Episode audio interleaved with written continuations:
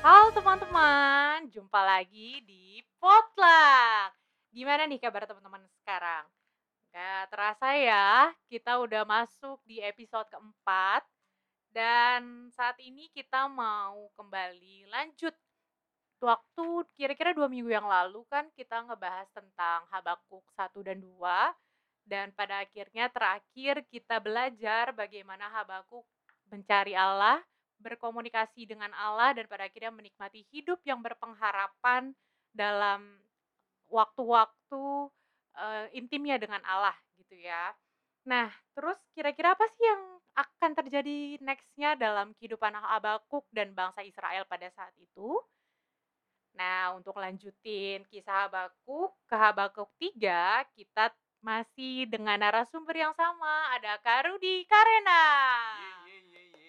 Halo, halo. Oke, gini nih Kak, kita mau ngebahas lanjut ya tentang Habakuk. Kira-kira waktu itu kan eh, terakhir tentang Habakuk yang pada akhirnya menikmati hidup yang berpengharapan. Lalu nextnya gimana sih Kak? Lanjutannya apa sih yang dialami Habakuk ketika dia sudah menikmati pengharapan itu? Uh, poinnya di ayat yang ke-17. Mm -hmm. Jadi di situ Habakuk uh, inti dari pengharapannya dia adalah sekalipun pohon ara tidak berbunga, pohon anggur tidak berbuah, mm -hmm. hasil pohon zaitun mengecewakan, sekalipun ladang-ladang tidak menghasilkan bahan makanan, kambing domba terhalau dari kurungan, dan tidak ada lembu sapi dalam kandang. Ini yang jadi intinya, namun aku akan bersorak-sorak di dalam Tuhan, beria-ria di dalam Allah yang menyelamatkan aku. Allah Tuhanku itu kekuatanku. Ia membuat kakiku seperti kaki rusa, ia membiarkan aku berjejak di bukit-bukitku. Jadi intinya mata Habakuk tidak lagi tertuju kepada masalah yang ada di depannya, mm-hmm. fakta yang ada di depannya. Tapi matanya tertuju kepada Allah yang besar, Tuhan yang besar, yang dia tahu uh, siap kepada siapa dia berharap gitu. Hmm. Jadi kadangkala kita uh, dihadapkan dengan fakta versus iman hmm. versus pengharapan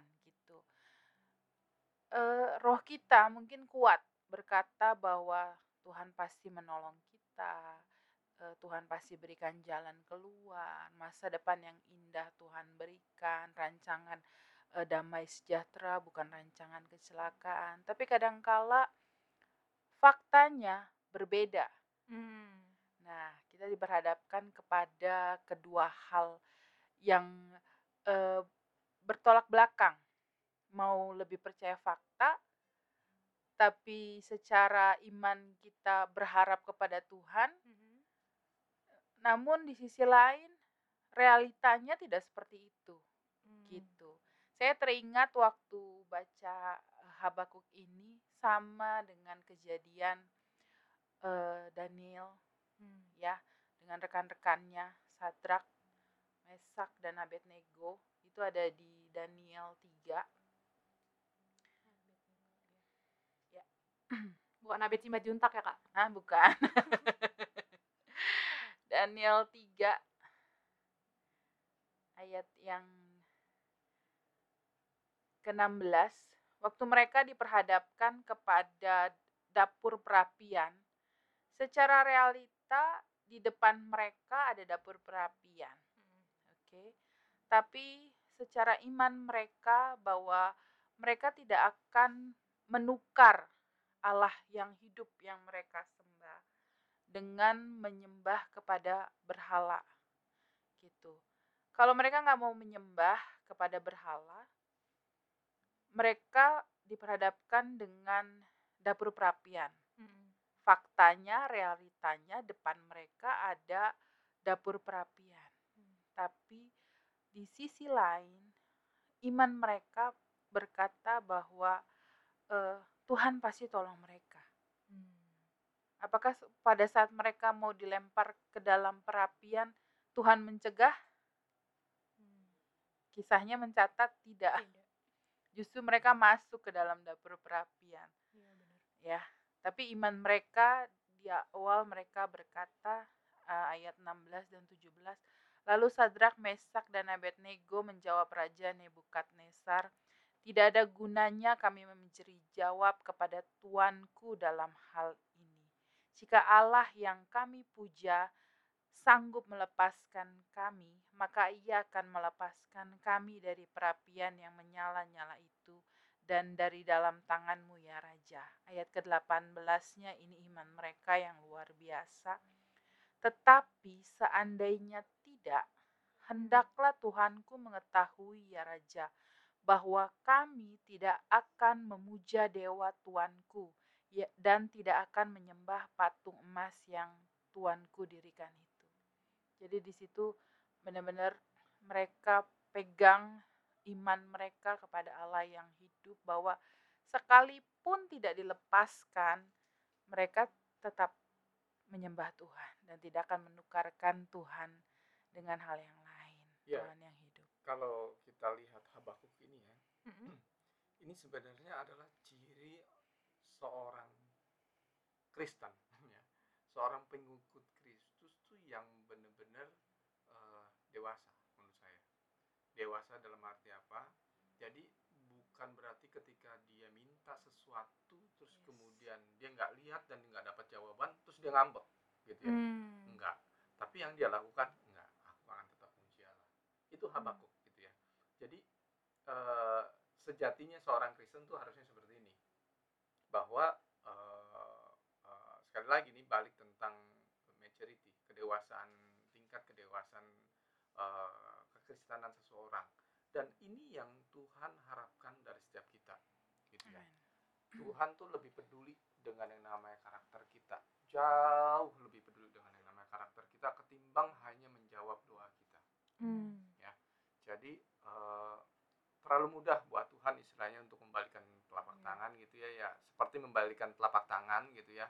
Mengubah menjawab. keadaan kita Oh, ya. Untuk menjawab apa namanya doa doa doa doa kita. Istilahnya satu bangsa aja bisa diubah Tuhan dalam waktu satu malam. Itu kan Yes. ada firman ya. Uh, Tuhan bisa lakukan itu gitu ya. Uh, dijelasin Tapi sama kadangkala Tuhan tuh nggak lakukan gitu ya. Betul. Nah, di saat-saat itu sebenarnya yang Tuhan butuhin tuh uh, respon kita tuh seperti apa sih gitu ya. Respon kita tuh seperti apa. Nah, satu hal yang saya saya pelajari dari Habakuk ini bahwa benar seperti yang uh, kalau dalam perjanjian baru tuh uh, Paulus pernah catat ya di Ibrani ya. Harapan kita itu seperti sauh yang kuat gitu ya. Dikatakan sauh yang kuat eh, dan aman bagi jiwa kita dikatakan di situ ya. Harapan. Ah, ah. Jadi terus eh, kalau pernah dengar cerita Ayub juga ya, Ayub juga pernah bilang bahwa harapan itu seperti tunas tunas Oh, yes. yang tumbuh waktu eh, saat buah pohon tuh ditum- ditebang, Belum kelihatan Ah, ah. tapi terus ada tunas lagi. Nah ini saya jadi teringat nih di sebelah rumah eh, kemarin kita habis pohon apa tebang pohon besar tebang Hmm. pohon besar lalu kemudian eh, batang-batang pohon itu kita bagi-bagi. Jadi ada empat empat bagian ya. Lalu kemudian saya pikir ah ini udah memang saya akan rencana matikan lah pohon tersebut gitu. Karena memang mengganggu ke tetangga sebelah. Ya udah saya pikir saya setting seperti layaknya tempat duduk. Jadi ada empat gitu ya Hmm. empat posisinya seperti itu. Yang satu masih ada di dalam akarnya maksudnya masih ada akarnya masih tertanam. Tapi yang lain bagian yang lain kan enggak tuh ya semuanya berdiri begitu aja suddenly beberapa hari atau Sudah beberapa hujan. minggu kemudian itu ada Hmm. hujan dan lain-lain panas, gitu ya hujan panas. bertunaslah iya bukan Ah. yang bukan yang hanya yang ada di akar tapi yang yang yang batang yang, udah. lain yang nggak berakar itu Hmm. bertunas juga jadi benar Ayub 14 Hmm. ayat 7 8 9 dibilang gini karena bagi pohon masih ada harapan apabila ditebang ia bertunas kembali dan tunasnya tidak berhenti tumbuh. Di ayat 9 yang Hmm. saya langsung ya. Maka bersemilah ia setelah diciumnya air dan dikeluarkannya ranting seperti semai. Amin. harapan tuh Harapan seperti kita itu gitu ya. seperti itu sesuatu yang mungkin eh, kita nggak pernah lihat. Dan ini bicara tentang iman ya. Bisa nggak di, eh, kita berkata bahwa pengharapan itulah yang menggerakkan hati Tuhan pengharapan itulah yang menggetarkan hati Tuhan Eh, dia lihat anak-anaknya bahwa seperti Hmm. tadi Sadrak Mesak Abednego ya Untuk akhirnya mereka tetap berharap gitu ya eh, wal- tetap mereka Iya. berharap ya ini yang saya mau katakan eh, bicara tentang harapan itu bicara juga tentang iman ya. Yes. Hmm. Ibrani 11 bilang gini iman adalah dasar dari segala sesuatu yang kita kita harap harapkan dan bukti dari segala sesuatu yang tidak kita lihat jadi bukan yang kita udah lihat ya Betul. Jadi saya nggak nggak ngelihatnya gini loh, bahwa uh, our faith itu harus over our fear, gitu ya. Hmm. Boleh Jadi- nih jadi judul episode kali ini ya. Yes. sebenarnya faith over fear, gitu ya. Oke, thanks Kak. Jadi uh, uh, iman harus di atas ketakutan kita, harus jauh lebih besar da- daripada ketakutan kekhawatiran jadi kita. ingat fate factor ya Pi faith factor. Aduh, apa tuh ya Kak? Belum lahir dulu aku. Oh. Eh, eh, ini perlu kita ceritain nggak? Iya. Jadi intinya gini, eh, saya juga belakangan kemarin nih ngerasain ya, eh, ini kita kekhawatiran ah, kekhawatiran, ngalamin yang namanya, oh my goodness, ini kok ngeliatnya Kondisi kondisi gimana ekonomi ke depan. begini, gitu ya, Eh, ngelihat ini nggak cuma Indonesia, tapi kok secara global kok sepertinya memang krisis keuangan ini akan terjadi gitu ya. Lalu what happen next gitu ya. Eh, saya udah bekerja seperti ini, lalu kemudian nanti gimana ya?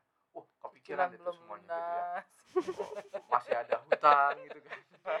Ainin masih, ada panjang. gitu. Aileen masih kecil gitu kan. Tapi dari situ saya terus benar-benar eh, worried gitu ya. Nah, di tengah-tengah kecemasan, di tengah-tengah kekhawatiran, di tengah-tengah kegalauan dalam pikiran, sebenarnya memang ya itu tadi saya katakan, secara kasat mata kelihatannya memang eh, banyak hal yang uncertain, banyak hal yang nggak pasti, banyak hal yang yang saya ngeliatnya wah ini luar biasa nih tantangannya kayaknya bakal besar nih gitu ya tapi kemudian saya ambil sikap eh, sejenak saya berdiam diri di hadapan Tuhan saya berdiam diri di hadapan Tuhan dan di saat itu pun Tuhan langsung bicara sama saya gitu ya jadi beberapa waktu lalu kan di Bekasi ya Hmm. lagi tren tuh orang pada foto pelangi gitu ya Oh, semuanya iya, di iya, IG iya. story itu kelihatan semua tuh pelangi pelangi pelangi Mhm. saya nggak ketinggalan depan rumah saya saya foto pelangi gitu nah saat saya lihat eh, apa namanya itu kan Beberapa- kejadiannya Hari lalu. lalu gitu ya. Nah, nah pada saat saya lihat lihat eh, apa namanya eh, saya punya eh, Galeri. kamera galeri gitu ya saya lihat itu eh ada gambar ini. Nah di situ tiba-tiba eh, apa namanya ada satu ayat yang yang muncul di dalam apa namanya benak saya gitu ya mengenai ini. Serahkanlah eh, serahkanlah di Mazmur ya di Mazmur 55 ayat 23 serahkanlah kuatirmu kepada Tuhan maka ia akan memelihara engkau Hmm. tidak untuk selama-lamanya dibiarkannya orang benar itu goyah amin. ketika saya apa namanya ngelihat foto itu terus diingetin nama ayat itu saya bikinlah langsung ya gambar Mhm. lalu kemudian foto eh, saya taruh di Facebook saya gitu Eh, tujuannya buat supaya nanti saya dikuatkan lagi nah di waktu itu pun juga gitu ya ada ada satu quotes yang saat itu tuh saya saya beberapa apa tahun lalu Iya, saya apa namanya? Saya posting beberapa tahun lalu itu sebenarnya quotes-nya itu. Eh, jadi itu udah bisa dibilang 2017 17 kalau nggak salah. kalau nggak salah itu ya. Hmm. Di tanggal yang sama quotes-nya itu bunyinya gini. Eh, frustrations comes when we realize that cannot control people or events. Inner peace comes when we realize that there is no need to do so. Jadi, saya melihatnya bahwa ketika orang-orang mulai melihat dan memperhatikan uh, apa yang terjadi di luar, di sekeliling, orang tuh jadi frustasi. Dan ketika frustasi, ya udah uh, dikatakan kecil, lemahlah kekuatan kita hmm. gitu ya. Uh, tapi sebaliknya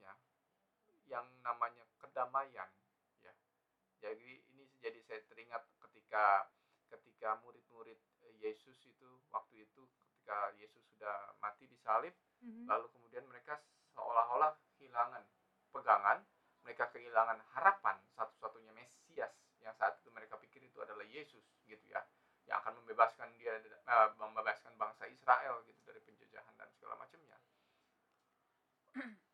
Tetapi kemudian Yesus mati di kayu salib Hmm. dan kemudian akhirnya ketika Yesus bangkit, Yesus menampakkan diri. Yang Yesus pertama kali katakan apa? Ketika mereka muncul, eh ketika Yesus muncul di antara mereka, peace on you gitu ya, damai sejahtera, shalom gitu ya. Tuhan tahu kalau mereka itu sedang takut. Tuhan tahu kalau mereka itu sedang khawatir. Tuhan tahu kalau mereka itu sedang frustasi saat itu. Dan yang Tuhan berikan kekuatan saat itu adalah bukan menghindari rasa takutnya, bukan menghindari rasa rasa khawatirnya, tapi yang Tuhan tekankan adalah maybe peace on you gitu ya. Jadi biar damai damai sejahtera, shalom itu turun atas kamu. Dan di situlah yang menurut saya sama seperti yang Habakuk ini juga tulis gitu ya. Eh, dikatakan kan sekalipun eh, apa Hmm. namanya tadi Pohon ara. Menara pohon tidak ara berbunga. tidak berbunga, pohon Hasil pohon zaitun. hasil pohon mengecewakan. zaitun mengecewakan, terus Tidak kemudian ada kambing domba. tidak ada kambing uh, dalam kurungan gitu ya. Artinya itu kan semua hal-hal yang istilahnya tidak produktif, tidak menghasilkan, sepertinya hilang gitu Iya. ya semuanya nggak ada gitu. Mm-mm. Tapi kemudian uh, responnya yang harus dilakukan adalah tapi aku akan beria-ria di dalam. Tuhan, bersorak-sorai Bersorak di dalam Tuhan, beria-ria di Iya. dalam Allah yang Beriari arti bersuka cita, bersorak-sorai arti bersuka cita. betul. Jadi Sukacita Tuhan itu. That's it. Sukacita Tuhan itu adalah kekuatan kita. Jadi ini eh, yang yang saya dapatkan bahwa eh, memang eh, mungkin easy said dan done gitu ya. Lebih kita nggak bisa gampang ngubah fakta ah, ya. lebih gampang ngomong daripada depan ini ya, ngerasain ya. Daripada ngalamin ya. daripada Iya. ngalamin gitu. ya. Tapi gini teman-teman eh, potluckers ya. Kalau kalian ada dalam dan Tuhan izinkan ada dalam situasi seperti itu, ambil respon yang benar dan buktikan setiap kebenaran firman Tuhan. Eh, bahwa Tuhan yang akan nguatin kamu, Tuhan yang akan yang akan memberikan damai sejahtera itu dan ketika damai sejahtera itu ada sama kita, firman itu hidup di kita, Roh Kudus ada dalam kita, Tuhan akan berikan ide brilian gitu ya, yang orang nggak nggak nggak mungkin nggak Jadi kepikiran. kreatif. Nah, akhirnya kreativitas itu muncul. Dan makanya mungkin hari-hari ini yang perlu kita banyak doakan itu, ya. Eh, di tengah Cari tahu kehendak Tuhan. ah, di tengah krisis seperti sekarang ini Tuhan apa yang harus kami lakukan, apa yang harus kami lakukan Tuhan. Misalkan ada di antara eh, rekan-rekan potluckers gitu yang sedang Kena menghadapi PHK. kena PHK lah, orang tua kena PHK lah Hmm. atau apa pun saat ini tetap miliki pengharapan di dalam. Tuhan. Karena tadi pengharapan itu adalah sauh yang kuat dan Bagi jiwa aman kita. Jiwa kita. Itu dilabuhkan ke dasar ya. Sauh itu jangkar ya, teman-teman. Jangkar itu dilabuhkan. Bayangkan kapal segede gaban ya. Hanya dengan sekecil jangkar itu ya, nggak sebanding, ya. nggak Iya. sebanding dengan kapal itu. Tapi kapal itu nggak bisa gerak-gerak ke mana-mana. Karena apa? Pengharapan yang kuat di dalam Tuhan, gitu ya. Jadi eh, ini yang harus kita apa namanya bangun ya, encourage itu. Dan yang mesti kita tanamkan di diri kita tuh bahwa eh, setiap kali kita mengalami masalah, kita mesti tanya apa sih yang Tuhan eh, mau nyatakan gitu. Jadi kadang-kadang kita tuh suka gini loh kalau ngadepin masalah. eh waktu orang menguatkan kita, waktu mungkin firman Tuhan kita baca menguatkan kita atau kita dengar pujian tadi gereja, tadi rumah atau nggak sengaja kita dengar orang lagi bernyanyi. Kadang-kala Tuhan pakai situasi itu untuk menguatkan kita Hmm. gitu. Nah, cuma respon kita itu eh, lebih cenderung ah ngomong gampang Iya. Ya. kamu nggak ngalamin aku yang ngalamin uh, jangan pesimis gitu bahwa uh, pengkhotbah bilang nggak ada yang baru di bawah kolong langit artinya waktu kamu mengalami masalah apa pun ada yang sudah lebih dahulu gitu. Jadi masalah itu berulang. Tidak hanya untuk uh, supaya masing-masing pribadi kita itu mengenal Allah dengan benar. Itu kata kuncinya. Hmm. Habakuk Daniel Sadrak Mesak dan Abednego itu mereka mengenal Allahnya dengan benar. Iya. maka baru bisa uh, timbul iman pengharapan yang sebesar itu Mhm. sama kata-katanya sekalipun jadi walaupun Tuhan gak tolong gitu dan hal ini tuh juga diteladani sama Tuhan Yesus waktu di Salib. Taman Getsemani ya Mhm. waktu Tuhan Yesus menghadapi eh, apa namanya penderitaan yang yang harus dia pikul secara manusiawinya pada saat itu dia ketakutan dia khawatir ya sampai peluhnya itu mengeluarkan darah gitu ya. Tapi dia bisa berkata bahwa se- eh, kalaupun cawan ini boleh berlalu daripada aku tapi bukan kehendakku tapi kehendak Tuhan gitu. Jadi kehendak Bapa itu yang penting buat kita mengenal kehendak Tuhan dalam hidup kita itu jauh lebih penting daripada eh, fakta yang ada di depan kita yang buat kita masalah besar itu diubah sesuai dengan maunya Mau kita. misalnya Tuhan aku nggak punya pekerjaan nih gitu ya.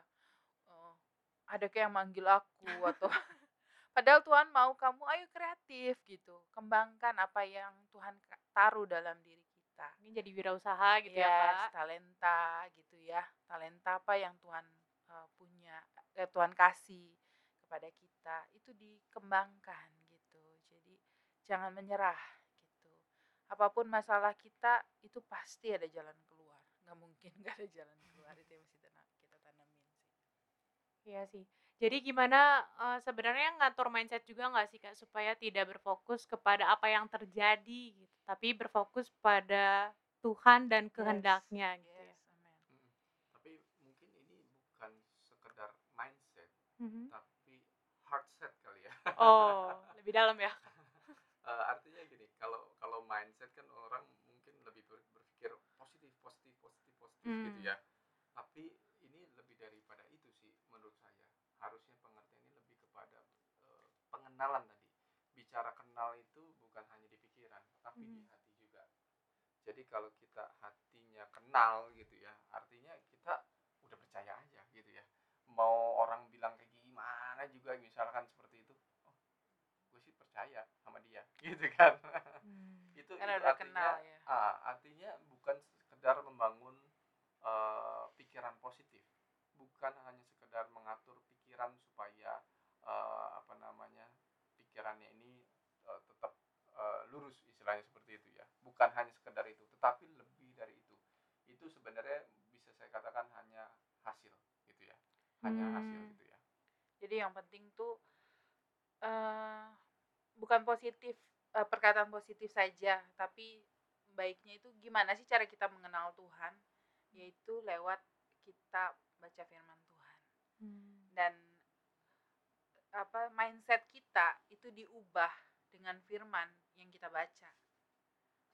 Eh, yang kita baca kita dengar masuk ke dalam hati dan itu yang jadi bukan mindset sebenarnya tapi mengaminkan firman Tuhan. Hmm. akhirnya pikiran Berbuah kita di jadi tetap ya, ya jadi jadi berubah gitu kan. Ya, pikiran kita dibuahi pikirannya lah. di ya gitu. Jadi jadi gimana sih kalau eh, apa teman-teman bertanya gimana caranya saya mengenal kehendak Tuhan gampang gitu. Baca firman Tuhan.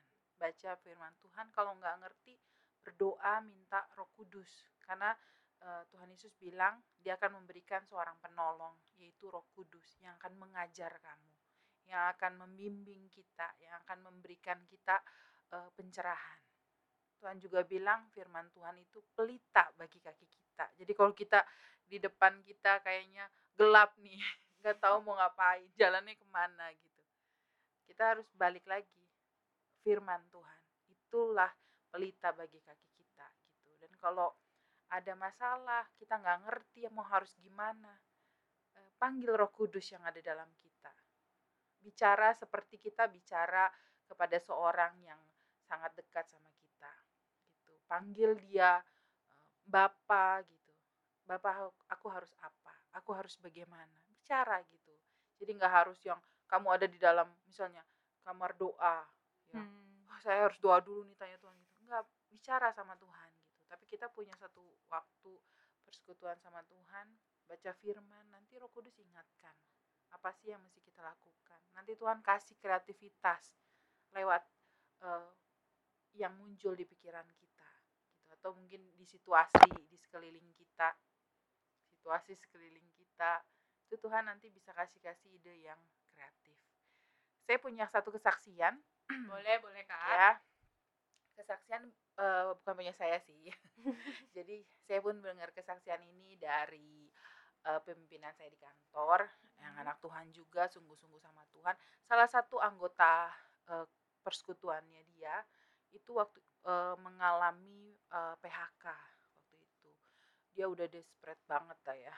Udah frustasi nggak tahu harus bagaimana gitu kemudian dia berdoa dia tanya Tuhan Tuhan aku harus apa? Harus gimana? Nggak punya uang eh, modal untuk bekerja eh, untuk bangun usaha. Aku harus usaha apa juga? Gitu. Aku nggak Hmm. ngerti aku nggak punya modal apa apa tiba-tiba waktu Tuhan waktu dia berdoa dia tanya Tuhan Tuhan ingatkan gini apa ada apa yang ada di tangan kamu?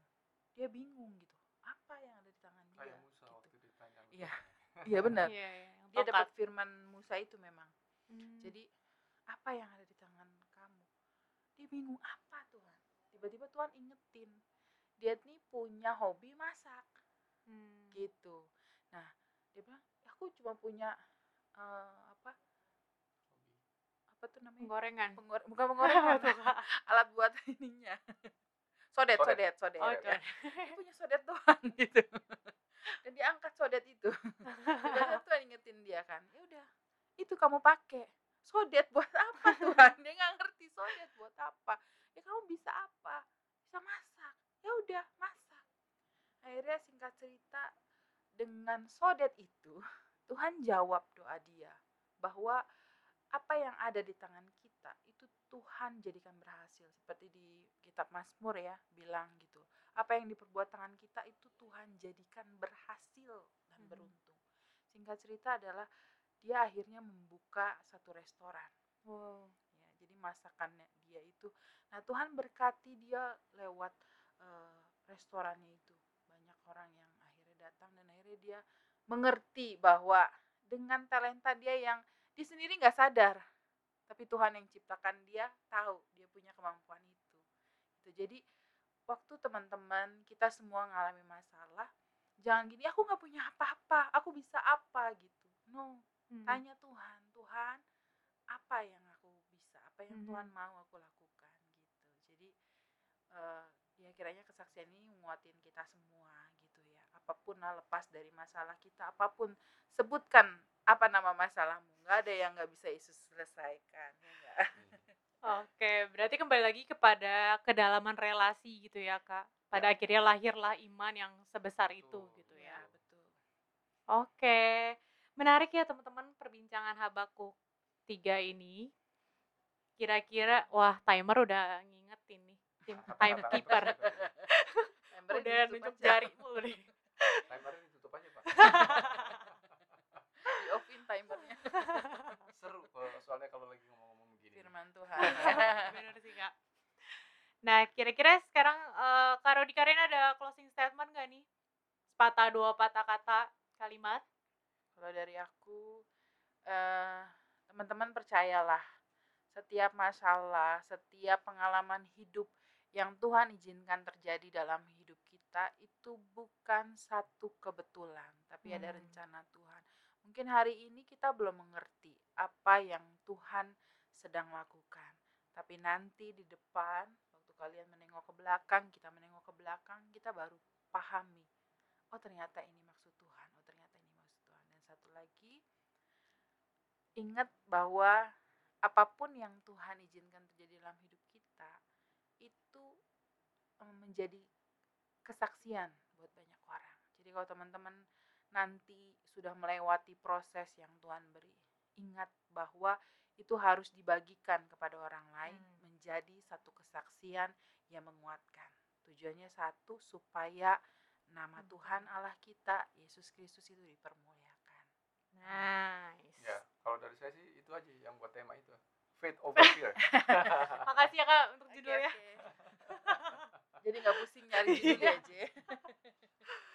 Oke teman-teman, gak kerasa ya udah setengah jam berlalu. Kiranya apa yang dibagikan boleh menguatkan teman-teman. Dan kita kembali belajar dari Habakuk yang dia punya waktu yang intim dengan Tuhan. Sehingga di tengah apa pun yang terjadi sekalipun keadaannya tak berubah sesuai inginnya. Namun ia boleh tetap bersuka cita karena Allah itu sendiri ada bersama dia. Oke, teman-teman, terima kasih untuk Kak Rudi, Kak Rena. Ya, Ya. thank you J, udah dikasih kesempatan. Semoga nggak kapok ya untuk berikut-berikut ya. Yes, thank Yuk, you. oke. Oke, teman-teman, Oke, terima kasih teman-teman, thank you banyak semua udah mendengar. untuk dengerin. Kiranya Tuhan Yesus memberkati. Dadah.